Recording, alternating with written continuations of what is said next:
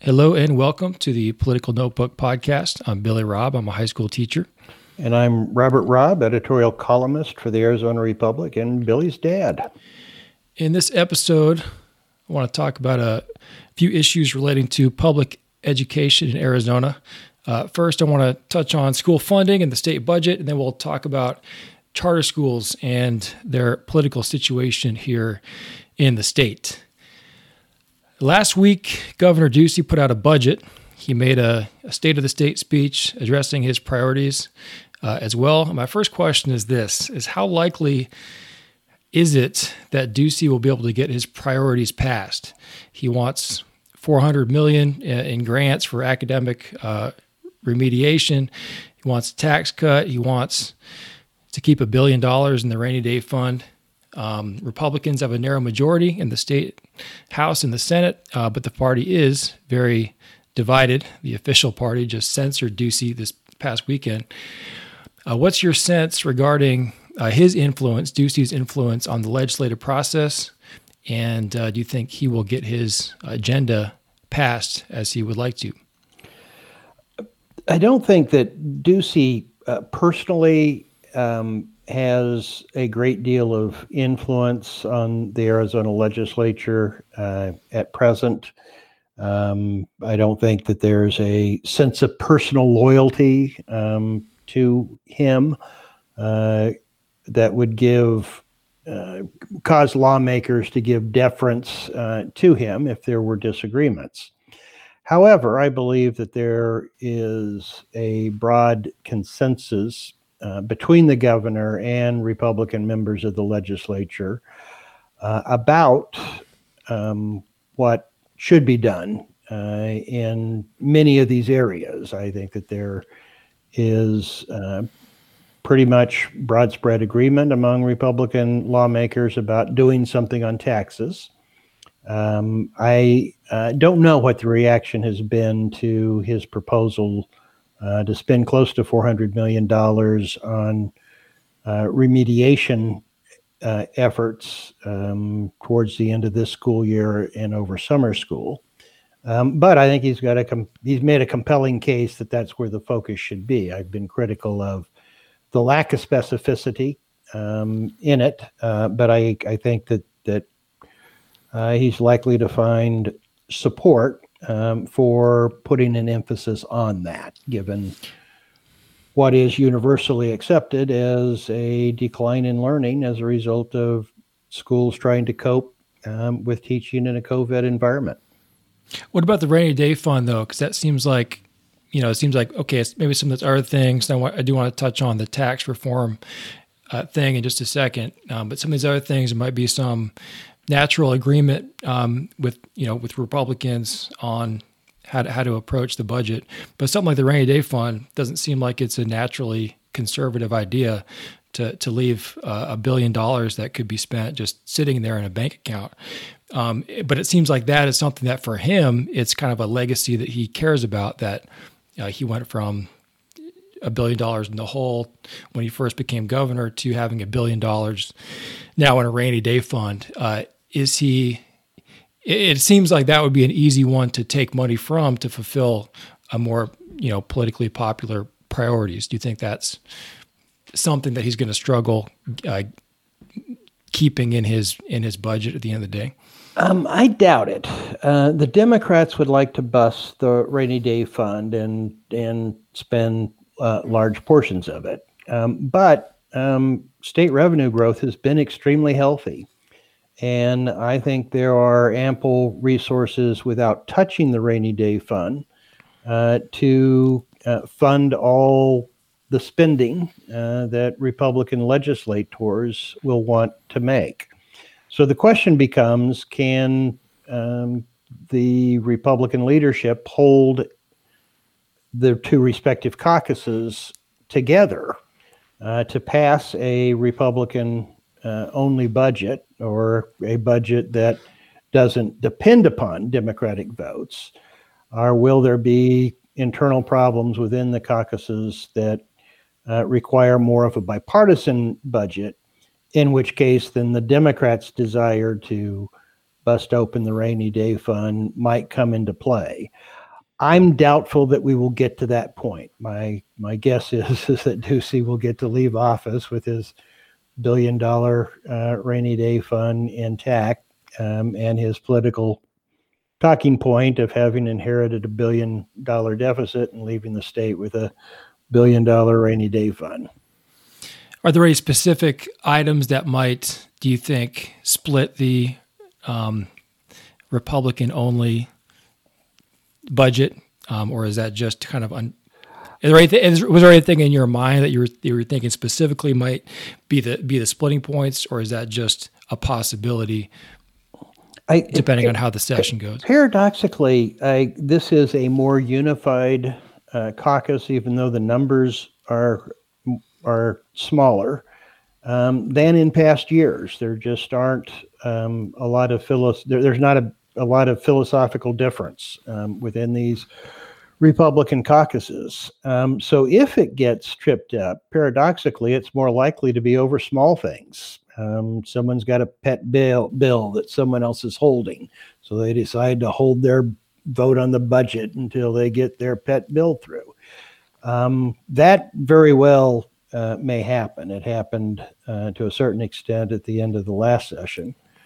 Um, but I believe that there's surprising um, broad spread uh, consensus among uh, the governor and Republican lawmakers um, that on the big stuff, um, despite the fact that it's so such a narrow margin in both houses. So let's touch on on, on tax reform for a little bit. Uh, you wrote a column. Well, well, Ducey called for a tax cut in his uh, in his uh, speech and his budget.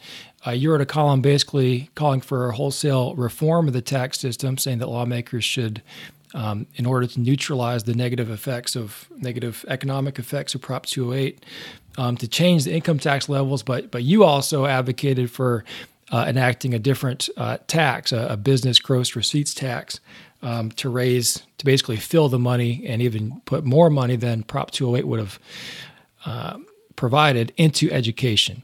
Um, but it seems like, uh, and and even if they don't enact that extra tax, there's probably going to be an effort to lower taxes, lower income taxes, so that the um, that the top marginal rate is less than uh, than it normally would be with Prop 208 now with the surcharge.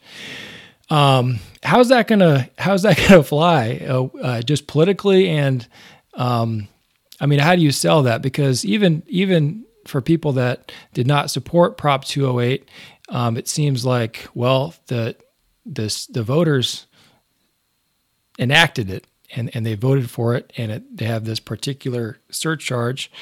Uh, that they that they wanted to fund education. What what would be the justification, I guess, for Republicans saying, "Nope, we're gonna we're gonna lower taxes and and reduce the amount of money that's um, that's being drawn for for state revenue."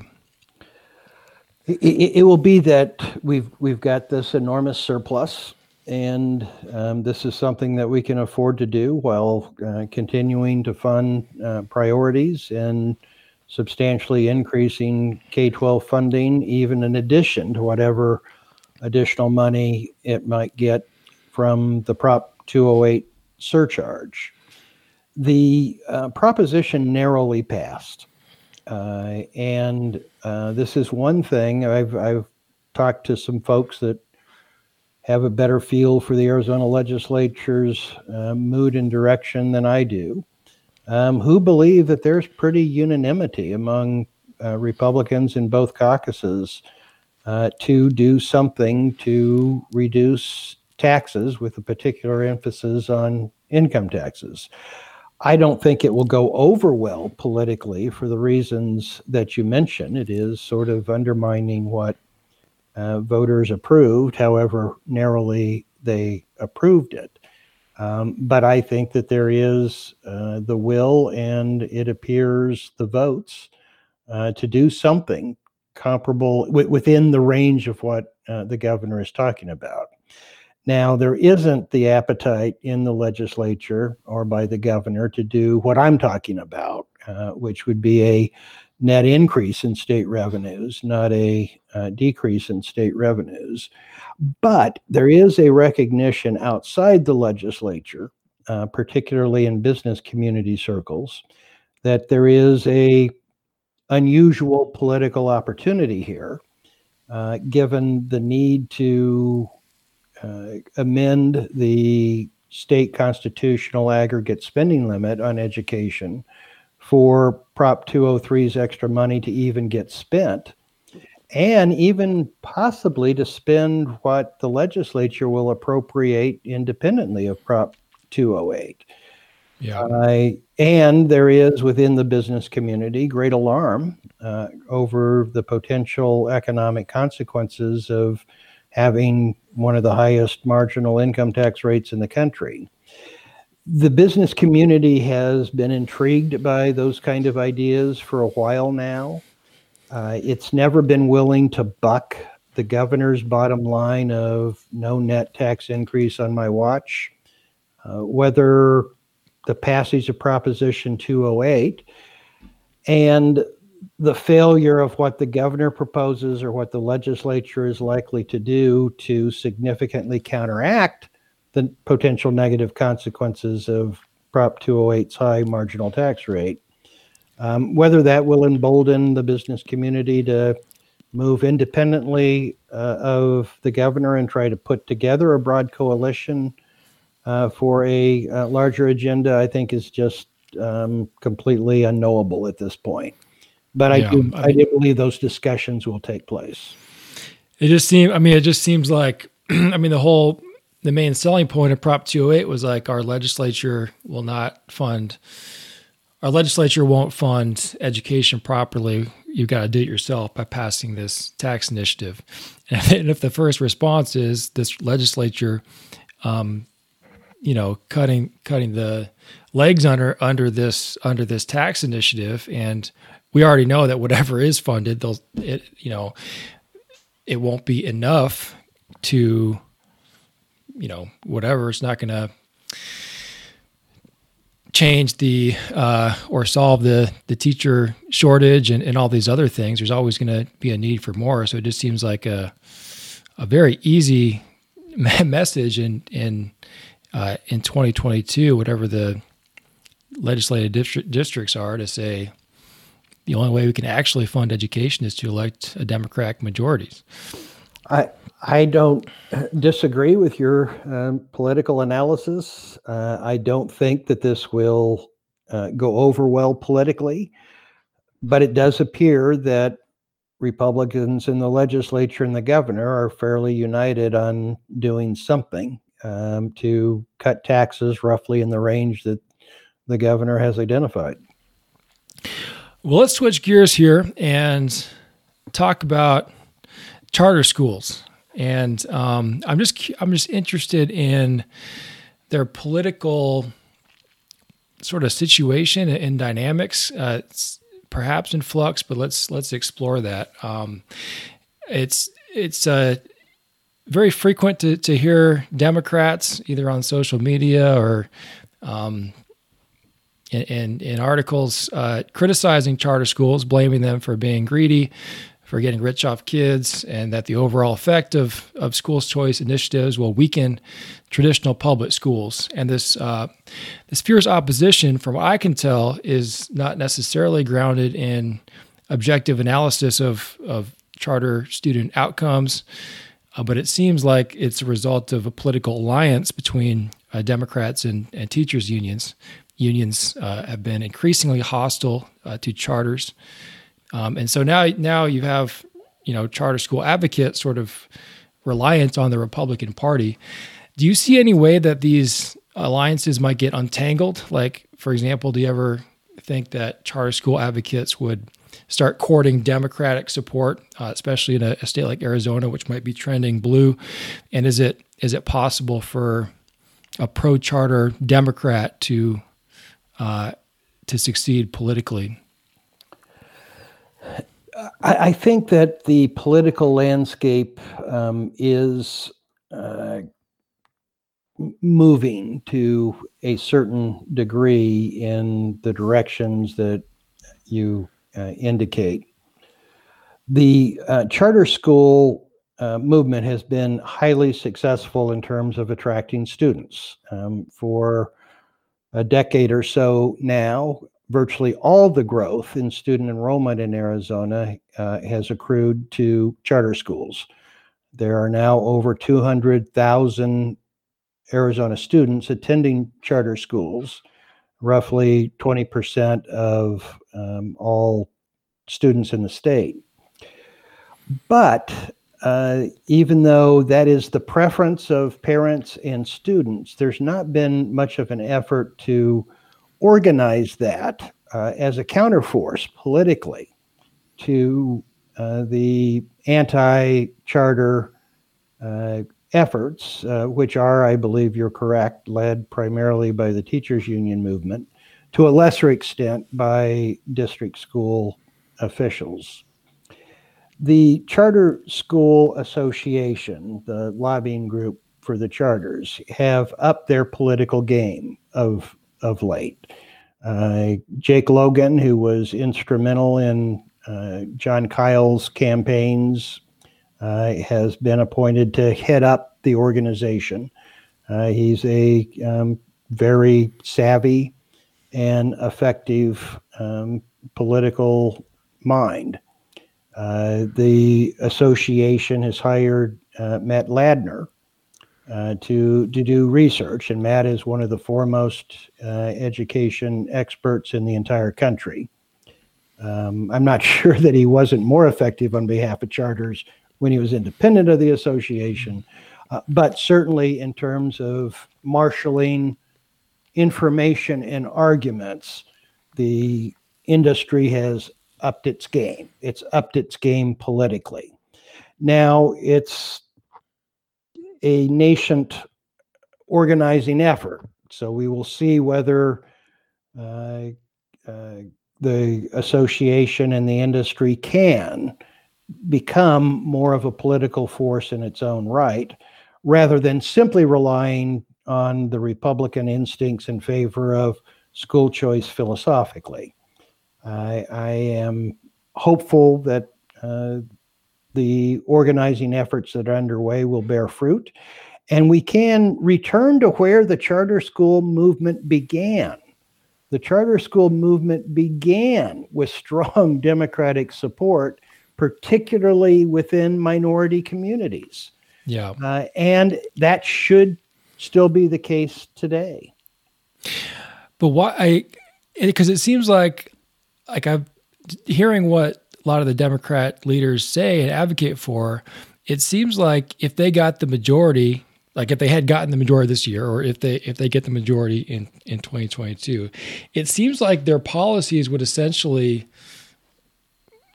you know, get rid of all the things that charter schools that make charter schools charter schools. You know, they they they they say like leveling the playing field, but they're oftentimes calling for policies that that that eliminate the you know the freedoms and the um, and and the unique aspects that make charter schools charter schools.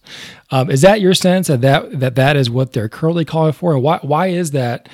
Why is there such that that the disconnect there? Um, I guess I guess we've the disconnect perhaps is is is we've already talked about, but um, what is the what is the avenue towards getting uh, back into that uh, into that step, uh, given the, the disparity on what that kind of is a popular Democrat platform now that you hear being talked about um, versus what it could be. I mean, I know there was a there was a reform bill that um, was brought up by the charter school movement uh, a couple sessions ago that barely barely came up short, but well, the the the, the Democrats are in part um, catering to a political constituency, the teachers union, and um, the teachers union hasn't successfully organized in charter schools and are unlikely to do so. So you've got a turf battle there that the Democrats receive political support from the teachers unions and so they're supporting their friends in the teachers unions there's also a democratic um, suspicion of the contracting out model, uh, where you use private organizations, even nonprofit ones, which is what which is the form that most charters have taken, uh, and have uh, them do a government service. Uh, and they particularly don't like the idea of people making uh, good money, big money, uh, providing that service uh, when it comes to K 12 education. The growth of the charter school movement and the academic gains that have been achieved through it have been primarily the result of large multi site charter systems. And the reforms that the Democrats and some former Republican legislators have advocated uh, would, uh, in essence, blow that system apart uh, and uh, and return charters to being principally, if not exclusively, mom and pop one-off operations. Uh, so uh, it really uh, the, the there there needs to be brought to bear countervailing political pressure by charter school um, parents uh, and uh, a education campaign on the academic gains that are occurring in minority communities as a result of the existence of charter school opportunities. Uh, I think both of those are possible. And again, uh, it's ironic uh, because at the beginning of the charter school movement, there was strong support for it within minority communities. Uh, and it continues to be an incredibly popular option where it's offered in minority communities as an alternative to uh, the district schools. It's funny you you you describe those uh, those networks as being sort of the the almost like the backbone of the of the charter school movement now, which is maybe wasn't what it was thought to be, or, or, people didn't think it was going to be in the beginning. I want to read just a short section of uh, this Jonathan Chait article. Uh, he's a he's a writer at New York Magazine. He wrote an interesting piece on on kind of making those same points, but then on these political uh, dynamics. Uh, he points out, first of all, that that one of the problems in, in, terms of the public is the public still doesn't know much about charter schools, and and I think if you if you asked a random person, they might have a completely you know different or or, or misinformed uh, view of what charters actually are. The fact that they're free, uh, that they're public schools, um, and um, and they're not allowed to teach religious instruction and stuff like that. He he talks about that, but then he says this, um, and, and, this is kind of maybe different than than how you perceive charter schools. But he says that the, even the underlying theory behind what makes charter schools work has shifted. He says, from the beginning, the model has been fundamentally Darwinian, the idea that charters uh, in any given area will experiment with different styles of learning, causing the best ones to attract students and the inferior ones to up their game or shut down. And initially, he writes, the reformers imagined this kill or be killed pressure will be generated chiefly by parents who would scrutinize performance statistics and enroll their children accordingly. But he says this dynamic has mostly failed, and uh, because of the the comparison uh, aspect is too difficult and complex, and that it has not done that that has not done that much to um, help good schools meet bad ones. He he points that the charter school author, authorizers um, have a more important role um, than, than originally thought, rather than just a free market. Um, and he talks about these these models that have emerged. I mean, here in Arizona, we've got Great Hearts, Imagine Schools, Basis, and they've kind of you know the, these these networks have kind of become um, the backbone. But what is your what is your take on his critique of sort of the free market philosophy behind him? Well, I, he instead of this being a Darwinian competition, uh, it's a uh, it's a competition to uh, attract parents uh, with what the parents perceive to be the best educational environment and opportunity for their kids. And uh, in Arizona, it's been hugely successful. The academic gains among charter students in Arizona uh, rival those of students from any high performing state in the country. And the fact that competition rises all boats has also been borne out because the gains in Arizona district schools uh, have also been well above the national average. So there's little question from the Arizona experience, and Matt Ladner, who we discussed previously, has done as much to document this as anyone, uh, that uh, the charter movement in Arizona has uh, created enormous academic gains and academic gains within minority uh, and low income uh, communities. Uh, so, um, I mean, he obviously comes from a biased perspective to begin with. And in Arizona, a pretty much a free market approach has been taken. It's it's relatively easy in Arizona to uh, get approval to open up a charter school. There's light regulatory hurdles that you have to cross, and primarily dealing with financial stability and solvency. That's not true in most other states. In most other states, there's uh, a limit on the number of charter schools there can be. Uh, oftentimes, you need to have approval from the district that you want to compete with in order to open up a school. Uh, and so uh, you've not achieved in other states the critical mass of charter competition that we've achieved in Arizona. And I think Arizona has demonstrated that uh, the theory of competition works. And the notion that comparisons are too difficult for parents to make, parents know when their kids are happy. They know when they're happy with the school that their uh, student attends.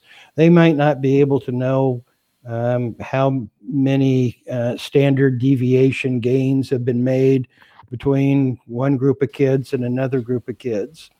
Um, but one of the things that from the beginning was documented was that parent satisfaction when students, when they moved their students from a district school to a charter school, went way up. That was documented. That's value in and of itself.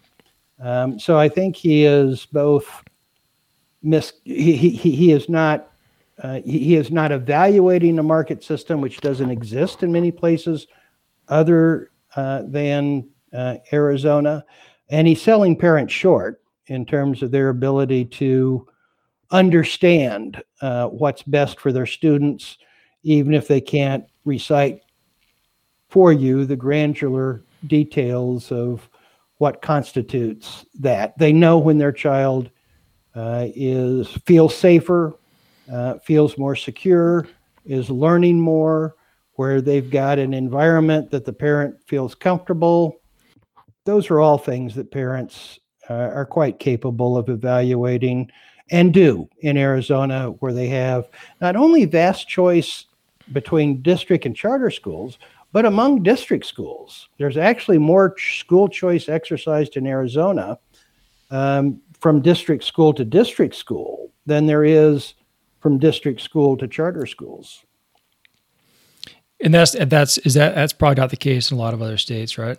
Oh no, we we, we yeah. are on the leading edge of this theory uh, of uh, having a marketplace for education and letting money follow the students. We don't do it enough. We don't have enough money following the students, uh, but it's been um, highly successful by virtually any objective measure. Okay, final uh, final quick question here about uh, I guess it's kind of about school choice. One area where maybe we could use some more school choice, and that's at the uh, college level, university level. Um, you've advocated uh, before, and we've talked in this ab- uh, podcast before about the possibility of community colleges getting permission to provide four year degrees. A bill was uh, brought up and dis- and discussed a couple years ago, but didn't get enough traction. Given the uh, pandemic circumstances now, do you think the time is right for this new for this uh, for this change to be made? The, the, the time is past right in terms of serving the students of Arizona. Um, whether uh, the time is now riper politically uh, to actually get something done, uh, I'm skeptical about. One of the leading opponents uh, of it last year, a Republican, uh, isn't in the legislature this year. Uh, but um, this isn't an idea that has caught on to the extent it should among Democratic legislators. They actually should be leading the effort for this.